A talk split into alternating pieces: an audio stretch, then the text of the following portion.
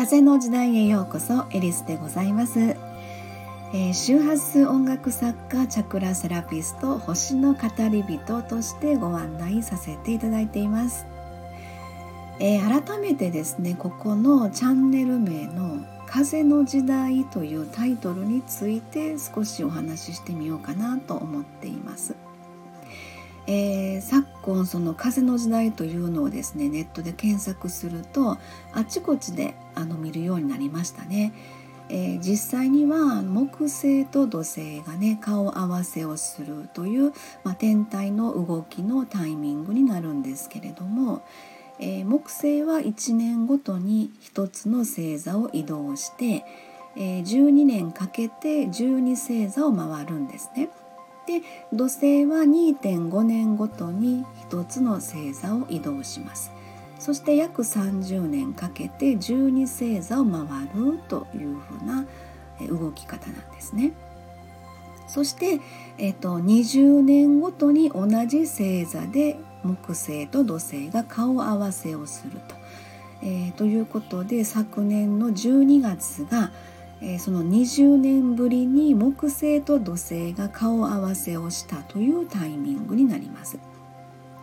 で、えっと、木星と土星がまあ20年ぶりに顔合わせするっていうこと自体もすごくねあのすごいことだと思うんですけれども、まあ、あの宇宙から届くその周波数的な要素としてすごく大きな何か変換器になるのかなとも感じています。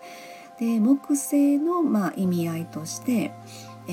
ー、これは先生術的なですねホロスコープから見た私たちに、えー、関する、まあ、テーマになるんですけれども、えー、木星というのは、まあ、拡大成長発展の星と言われていてで、えー、土星が課題試練努力の星と言われています。でまあ土星がいろいろまああの試練とかねこれ目標に向かって努力努力しろみたいな感じのそういういろんなテーマを与えることによって、え木星の、えー、まあ、心の成長というのか精神的な成長につながるというそういうね木星と土星の関係性というふうに言われています。はい、そしてここからですね、まあ、風の時代という、まあ、そのネタ元のお話になるんですけれども、えー、これまでは地の星座と言われていますお牛座乙女座ヤギ座の位置でですね、20年ごとに、木星と土星が、顔合わせをしていたんですね、ぐるぐる回ってその3つの星座の位置で、20年ごとに顔合わせをしていました、そして昨年の12月のタイミングで、えー、風の星座と言われています。双子座天秤座水亀座。で今後20年ごとに木星と土星がその3つの星座の中でぐるぐる回りながら顔合わせをしていくよという、えー、ことになるんですね。はい、であのまあ4つのエレメントというのがあります。あの今言った地の時代とか、まあ、風の時代というふうになるんですけれども、えー、あと火の時代とか水の時代それぞれ4つのエレメントにそれぞれあの12星座が配置されているということなんですがその4つの、まあ、時代背景ですねその1つの時代が約200年ぐらい続くと言われているんです。なので私たちはこの約200年続く風の時代の始まりのタイミングで今を生きているということなんですね。えー、なので、まあ、私たちはですねこの風の時代の先駆者ということになるんではないかなと思ってるんですね。今の若い世代の人たちが主にですねこの、えー、風の時代の、まあ、主役となって、えー、まあ、この時代が始まったばかりのですね、え風の時代を引っ張っていかれるということなのかなと感じています。であの、まあ、このここのスタイフさんなんか見ててもですね、えー、本当に若い世代の人たちの言動とか、えー、配信内容とか聞かせていただいてもですねすごいやっぱり自分たちと違う切り口えー、すごく感動してたりするんです。あすごいそのそういう意味でね発想の転換っていうのかあこういう風な考え方なんやとかあこういう切り口で入ってくるんやとかのすごい自分なんか勉強になりましてその今まで自分が使ってなかった脳みそを刺激されてるというかすごくその辺が面白いなえー、それで、まあ、これまでですねこの風の時代に入る前の約200年これが地の時代と言われてるんですね。それとこれからの、まあ、風の時代何が違うのかっていうことで言うとですねこれも今現在起こってることですよね。えー、一番大きな象徴がこのコロナ禍の現在の状況だと感じています。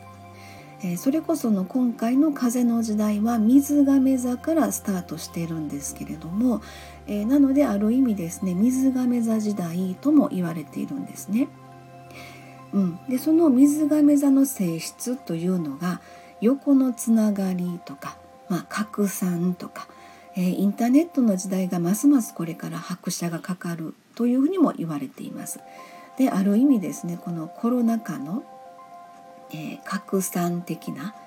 この現状これはまあ水亀座のエネルギーそのものなのかなとちょっとね感じてしまうわけなんです。えー、そして、まあ、その中でね現在は人々のなんとなくこう恐れのようなエネルギーが拡散してしまってるんじゃないかなと、まあ、そういう状況なのかなと感じてしまうんですね。えー、じゃあその逆のエネルギーを人々が拡散することでこのコロナの収束に向かわないかななんてちょっと思ったりもするわけなんです。えー、まあそんな中でこのチャンネル名を「風の時代」としたことはですねあのやっぱり人々が穏やかな心で自分が本当にやりたいことに向かって自由に生きていける。えかといって独りよがりではなくですねそこはこの風のエネルギーをしっかりと取り込んでいく、えー、集合意識の中の自分の存在をアピールできる。それこそが今のこの風の時代であり水亀座の象徴なのかなって感じているんですね。はい、なので私自身もそうありたいと思ってこのタイトルになったんです。えー、まあ、そう考えたらですねスタイフさんっていうのがこの2020年去年の4月にできたんですよね。ってことは何かその時代の変遷のタイミング的なましてやその水亀座時代を象徴する集合意識の中の、えー、個の個人の創造性みたいなことを感じていらっしゃったのかなまさかその予知能力があったりしたのでしょうか。えー、そんなことちょっと感じてしまったんですけどもねあの何にしても今私は毎日ですねスタイフさんで楽しませていただいているのがすごく嬉しいなと感じている次第です。はい、えー、現在あのつながっていただいている皆様そしてこれからねつながる皆様、えー、今後ともどうぞよろしくお願いいたします。えー、風の時代目に見えない真実エリスでございました。ありがとうございました。